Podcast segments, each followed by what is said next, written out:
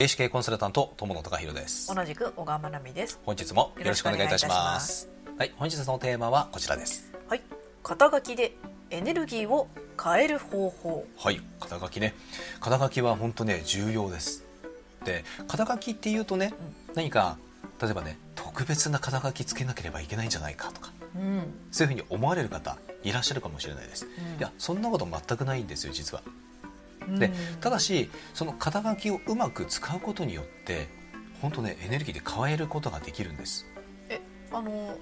師匠から見て、はい、エネルギー本当変わってます？えっとねこれエネルギーが変わるっていうのは、うん、何かというとね、うん、自分自身が変わったってことなんですよ。まあ、これちょっとねあの詳しく話をしていきます、はい、えーと、例えばですね、うん、えーと、ではですね、えーと、会社の経営者になりたての方、でも社長ですよね。社長ですね。社長ですよね、うん、でセミナー講師、うん、ねセミナー講師ね仕事をされてる方先生ですよね。そうね、うん、で例えばこのね社長とか何々社長、うん、何々先生っていうふうに呼ばれる、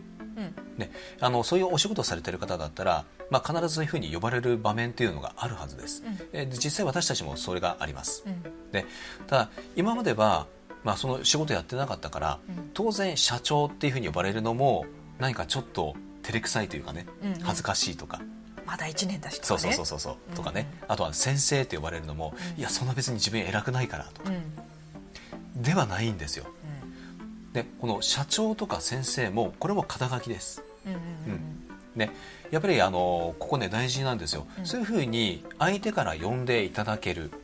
で自分もそれに対して返事をする、うん、そうするとね自分自身がやっぱり変わってくるんです、で今までだったら「何々さん」とか、ね、あのなんかニックネームとかね、うんうん、そういう感じで呼ばれていたのが「うん、いや何々社長」とか「何々先生」っていうふうに呼ばれるだけで、自分自身でも自覚が出てくるんです。で実はこの自覚というところがエネルギーに全部直結してるんですよ。よくね会社でニックネームで呼ぶみたいなの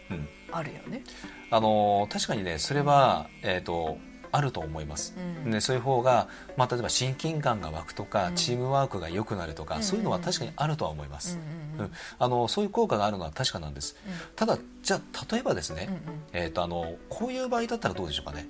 えーと、いわゆる家族経営で会社をされてる場合。例えばね会社の2代目、3代目とか、ね。例えば先代の社長先代の社長って言わないかこの場合。先代のね、まあこの場合も会長になってるかもしれないし、引退されちゃってるかもしれないですけども、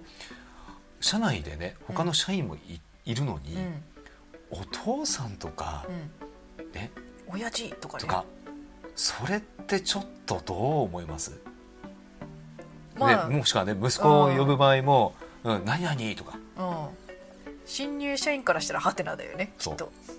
あなんかこの会社やばいんじゃないかとかっていうふうに思われかねないんですよ。なんかそういうたびに、うん、あ家族なんだなって思うよね。そうそうそうそう。うん、だから必ずあの特にねこの家族経営の場合こそ、うん、何々社長、何々部長とか、必ず肩書きつけて呼ばれるのがおすすめです。でこれで実際あの私もやっぱりね知ってるんですよそういう会社。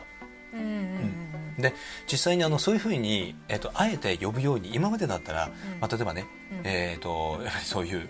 ね、うん、親父とか、うん、その息子だったら、ね、下の名前で「何々」とか、っていう言うのをやめられて、ねあのー、やっぱりね何々社長、何々部長っていうふうに呼ぶようになってから、関係性が変わったって言われるんですよ。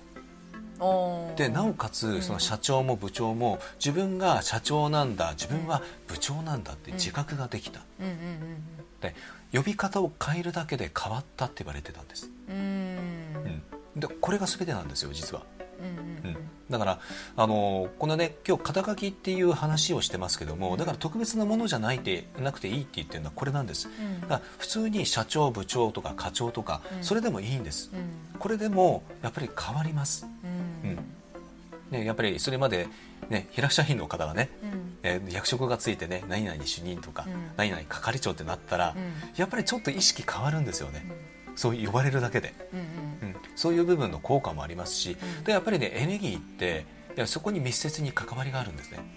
もしあの個人事業主の方だったらね、はい。あのよく友野が言ってるのは